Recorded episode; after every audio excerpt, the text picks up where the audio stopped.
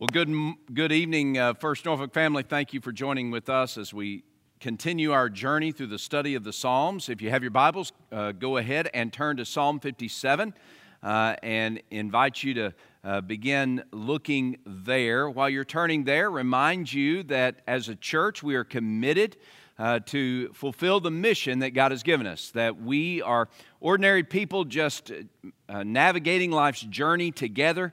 And part of that navigation is making sure that we do all that God has commanded us to do, that we treasure God's Word as the rule and the plumb line for life and faith. And that mission that God has given us is part of that plumb line. The mission that He's given us is to make disciples of all people. It is to give all that we are as a church, all that we are as a church, to bring those who are far from God into a relationship with God, bring them near through faith in Jesus Christ, and then to help them, as we have benefited, help them grow up in that relationship with God so that they in turn embark upon the mission of helping those who are far from God find life through faith in Christ. This is our commitment. This is our journey. So the question then comes, how are you and I fulfilling that commitment? How are we walking along life's journey that way? If you remember, on Sunday when I was preaching 1 John chapter 1, verses 5 through chapter 2, verse 2, we talked about the power of forgiveness. Now, the power of forgiveness applies to us as followers of Jesus because we know that we do sin, and that sin can dampen the mission that God has given us. It can cause a conflict in our lives where we're more concerned about ourselves than what God has given us to do. So I want to remind you again that there is power in repentance. And repentance is when we come to God and we say, God, in this way, 1, 2, 3, 4, 5, I have sinned against you. Will you forgive my sin? And we have confidence that Jesus is our advocate even now. He is our advocate to apply His rescuing love, His sacrificial death on the cross, and His resurrection from the dead. Apply that forgiving love to our sin today so that we walk in intimacy with God again. Don't let sin get the upper hand in you as a follower of Jesus Christ.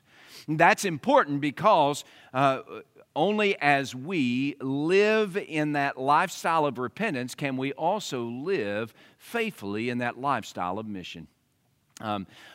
As we gather together tonight, and every time we gather together, as we have done for over 200 years as a family of faith, we give our tithes and our offerings to the Lord. So I want to encourage you to consider how that you are giving to the cause of Christ, giving out of dependence, devotion, and delight in God. How are you giving your tithes and offerings? Are you being faithful? Are you being obedient to what God has asked you to do? As we are obedient in giving our tithes and offerings to the Lord, we discover God greatly honoring us and blessing us. Doesn't mean that He gives us a mansion on the hill, but it does mean He gives us contentment in this life, satisfaction even in the details of our finances. So I want to encourage you to give. You can give online, you can give using the mobile app, or you can mail in your tithe and offering to the Lord as an act of worship to Him. Now, let's go to Psalm 57. When I was just starting out as a young preacher, my dad came to me and he said, Eric, leadership is, the leader is the one who has a steady hand and a steady heart, even when the world is losing their head and living in a shaky heart. The leader is the one who, with calm confidence and as a pastor, confidence in God, can press forward with a steady heart, even when the world is losing their heads. Well, Psalm 57 kind of speaks to that. The setting of Psalm 57, you remember last week, Psalm 56, we looked at 1 Samuel 21, verses 10 through 15, and that's where David was running from Saul, and he was finding a temporary respite in the hands of the Philistines, the king of Gath. And he acted like a crazy person in order not to be killed by the Philistines because he had been such a warrior and an enemy to them. But at the end of 1 Samuel 21, we see that David leaves Gath. 1 Samuel 22, verses 1 and 2, it says that David went and hid from Saul in a cave in a place called Adullam. And that's probably, according to the title of Psalm 57, that probably is the setting for this psalm. So imagine the picture. David, who had done no wrong to Saul, is now chased again. And Saul is seeking to kill him, and everything in his life had become unstable. All the security that he had before, even as a little shepherd boy, he had the security of Jesse, his father's home. But now he was restless, he was unrooted, he was hiding, he was running, he was being chased. Every day he woke up to fear. His world was shaky. In Psalm 57, we discover how David navigated his life's journey to find a steady heart in a shaky world. In the same way, this psalm speaks to us. One of the things we find about this psalm in Psalm 56 and Psalm 58 and Psalm 55 is that these psalms, the prayers in these psalms, these psalms are not some imaginary, lofty, theological ideal. They're real practical to us in our daily life. I don't know about you, but there's been a lot of things in our world, in my world, that have shaken. There are a lot of things that have trembled and quaked. There are a lot of things that have unsettled me and unrooted me. And so I need Psalm 57. Psalm 57, God speaks to us about how to have a steady heart in a shaky world. Not only do these psalms speak to us about real life, they give us real application to our daily life. I mean, real application, not some lofty ideal. This is real life in real time for real people. So as we look at Psalm 57, I want us to take a moment and think, all right, so here are the circumstances in my life. Here are the things that threaten to shake me. How can I have a steady heart? How can I be grounded? How can I be confident? Now, this psalm speaks to us today. If you were to make a list of the different things that you need in your life in order to experience security, what would they be? It may deal with finances. It may deal with relationships. It may deal with circumstances. But what God does is He takes this passage and the circumstance of David's life, and He applies it to your life and mine today. And He says, all right, this is really what needs to happen. This is what really needs to happen because our pain, our struggle is real. The troubles of life are painfully real.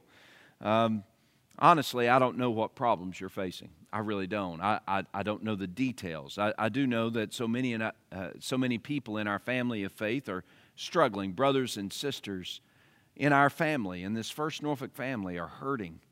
They're hurting because of lost jobs. They're hurting because of cancer. They're hurting because their marriages are falling to pieces, or their children are wandering away from home, or their parents are dying. There are a whole world of hurts going on among the thousands of people who are part of this family of faith.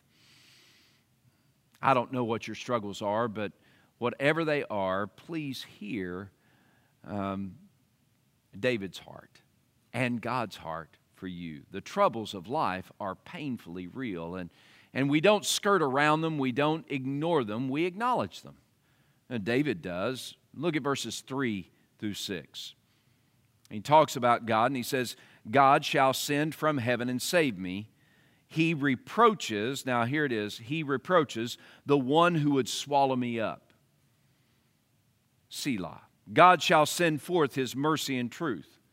Why? Because my soul is among the lions. I lie among the sons of men who are set on fire, whose teeth are like spears and arrows, and their tongue a sharp sword. Be exalted, O God, above the heavens. Let your glory be above all the earth. They have prepared a net for my steps. My soul is bowed down. They dug a pit for me. Into the midst of it, they themselves have fallen. Selah. The psalmist compares his enemies to lions, whose weapons are teeth and tongue. And do you ever feel like that in your struggles, the troubles of your life are painfully real? Do you ever feel like you're in a pack of wild lions wanting to devour your life? You ever feel like that you're powerless and helpless, lying down among people who are set on fire with rage or anger or whatever it may be to attack you and to devour you? You ever feel like people are talking to you with and attacking you with words that eat up your soul, and you can't do anything about it?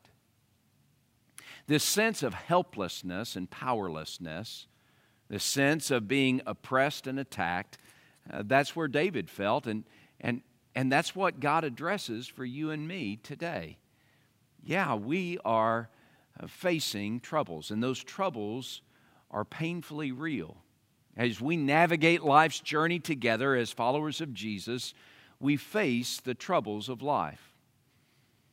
So what do we do about that? How do we navigate these troubles so that we have a steady heart? How can we have a steady heart when our world is shaking? As followers of Jesus, the struggle is real, but so is God. God is so real. And maybe that's what needs to happen for you and me today. Maybe, if nothing else, out of Psalm 57, maybe we just need to stop and consider how real God is. He's not a distant deity. He's not out there somewhere unconcerned about you and me, but He is real. His power is real. His provision is real. His steadfast love is real. His faithfulness is real. So what do we do when our troubles are painfully real? How do we have a steady heart? Well, we rest in the shadow of God's wings. We rest in the shadow of God's wings. Isn't that a beautiful picture? As we rest in the shadow of God's wings, we're declaring that our trust is in God, and we're going to find our rest in His embrace, in His protection. Now, look at verses 1 through 3. Be merciful to me, O God. Does that sound familiar? Be merciful to me, O God, is the exact plea that David made in Psalm 56. Be merciful to me, O God. But here he doubles it up. He says, be merciful to me, O God, be merciful to me, for my soul trusts in you. In the shadow of your wings, I will make my refuge until these calamities have passed by, until the storm has passed. I'll cry out to God Most High, to God who performs all things for me. He shall send from heaven, and He shall rescue me. He reproaches the one who would swallow me up. God shall send forth His steadfast love and His faithfulness. When we rest in the shadow of God's wings, what are we doing? Well, we're stepping into God's grace once again. In confident trust in God, we cling to the grace that He has provided to us in the person of Jesus Christ. We once who were far from God have been brought near to the God of heaven, Elyon Elohim. We are near to the one who is most high. We are near to Him, and He to us.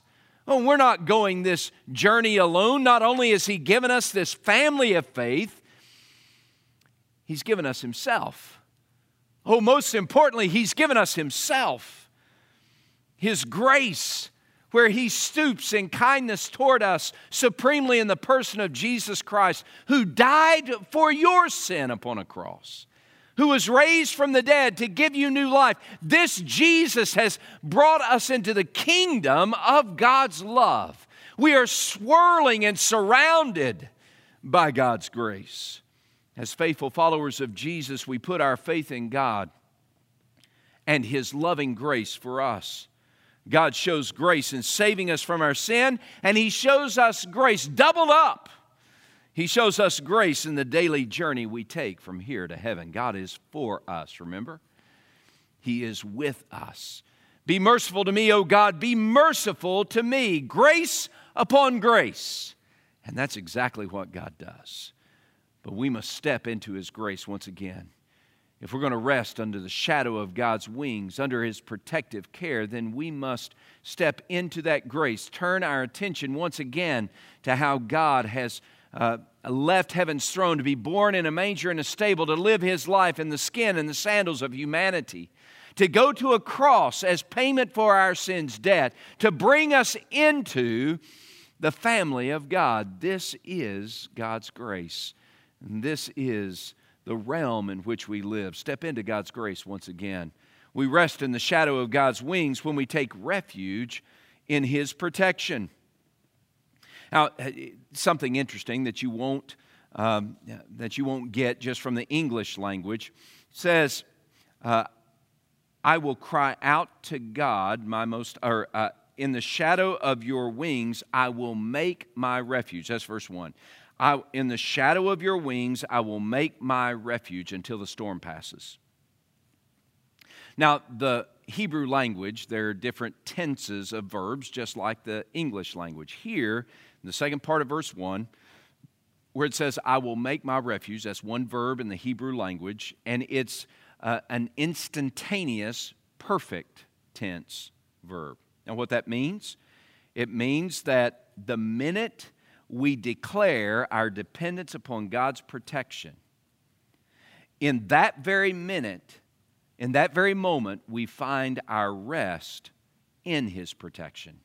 There's something powerful about declaring our dependence upon God, upon declaring to God, God, I take refuge. I will make my refuge under the shadow of your wings. I will make my refuge under your care. I will depend upon you.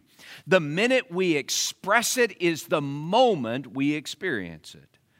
Just as we see a bird guarding her little children under her wing, chasing away the heat of the sun in the shadow of her wing, or the pelting of the snow under the shadow of her wing, or taking her wings and using them to chase away the enemies, the predators to her children. In the same way, God shelters us from the storm.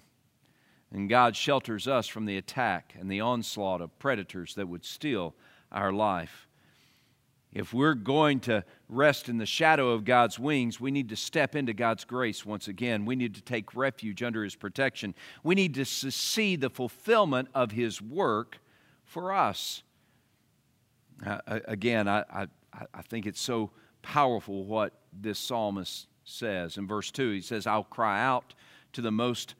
To God Most High. That's Elohim Elyon, God the Most High. There's none higher than God, none more powerful. He is the biggest of the big.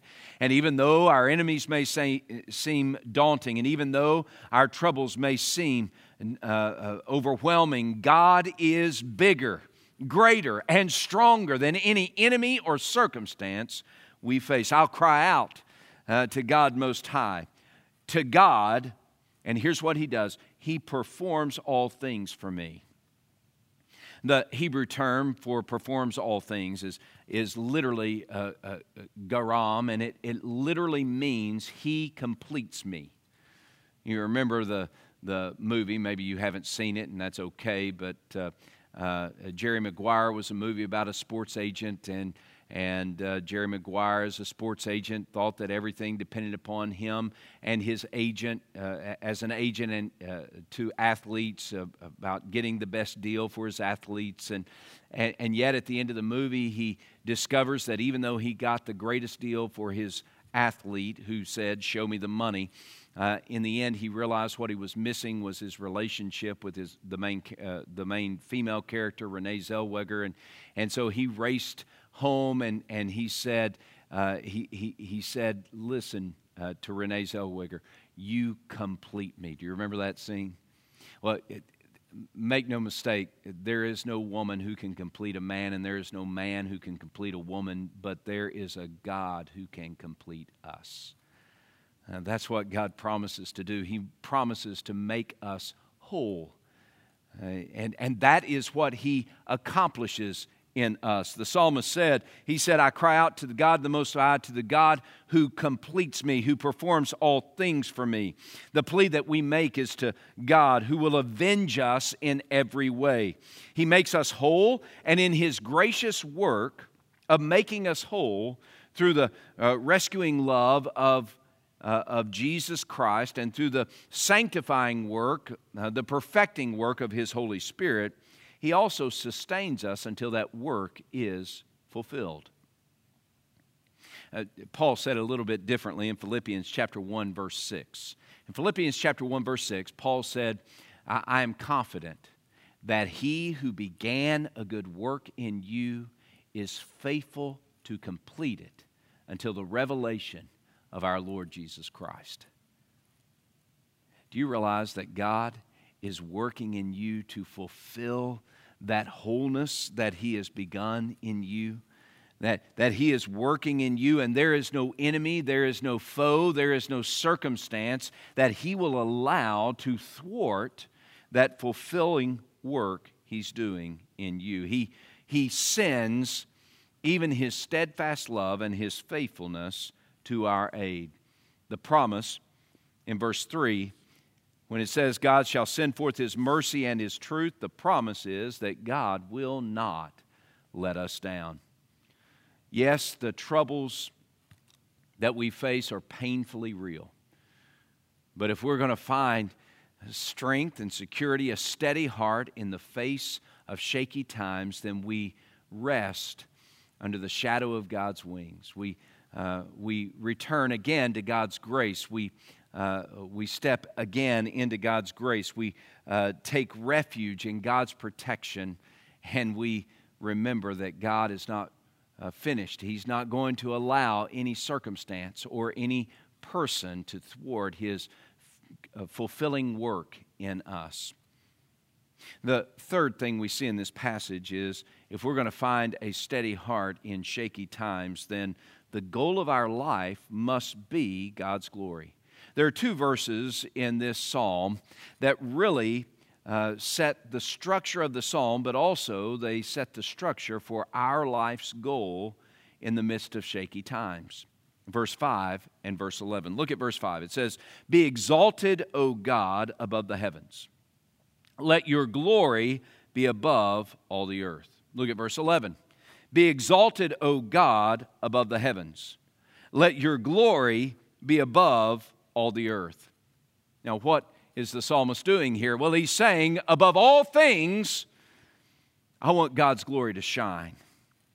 I want God's glory to shine. I want God to show up in my life. I want God to show up in our church. I want God to show up in our world. I want God's glory to shine. God's glory is a picture of His omnipotence and His sovereignty and His power. We want God to reveal Himself in power every time we gather together as the people of God. I want God to show up in sovereignty and in power in my life, as we ask for God to demonstrate in real and even in public ways His power. We also declare that we are submitted to His rule. When we cry out for God's glory to be exalted above the earth and above the heavens, we're also asking God's glory to be exalted above our lives.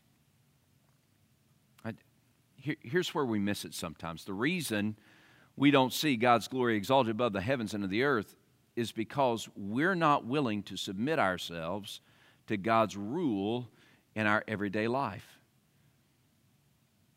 We're not willing to submit ourselves to God's rule, His authority, His power, His sovereignty. We don't see God showing up in a theophany of power because we're being disobedient to Him. Again, remember 1 John chapter 1, verse 5 through chapter 2, verse 2. The reason repentance is so important is because it resets us to submit to God's glory. It resets our everyday life so that we are living submitted to God's rule, so that we might see His glory and so that we might give glory to God with our lives.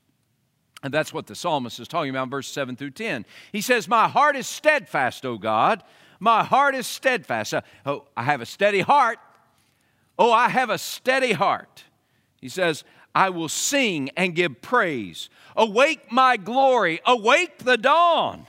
Awake lute and harp. I will praise you, O Lord, among the peoples. I will sing to you among the nations. For your steadfast love reaches unto the heavens and your faithfulness unto the clouds." When God's glory is our goal, we'll have a steady heart. Our hearts will begin to sing praise to the one whose glory we seek. Now, we don't want to just receive God's help, but we want to honor Him with our whole heart and life. My heart is steadfast, O God. My heart is steadfast. I'm going to bring you glory. I'm going to sing praise to you. Awake my glory. What does that mean? It means I'm submitting myself to God and His glory. Awake my glory to the glory of God. Awake my honor to the glory of God. I give myself to God wholly and completely, and it's expressed through songs of praise. Awake the lute and the harp. Let us begin to make melody in praise to the King. He says, "Awaken, I will awaken the dawn." What does that mean? It means I'm going to wake up in the morning and I'm going to devote my life to bringing glory to the God who has given me life. I'll sing to you, O God, among the nations, even those who don't know God. I'm going to declare the praise of the one who has given me life, under whose wings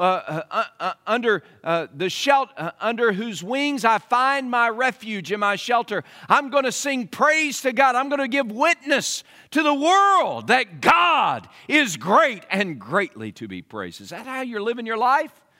We want to see God's glory unveiled in our world, in our church, in our lives, in our homes, in our families, in our nation. It begins with you and me submitting ourselves and submitting our life for God's glory.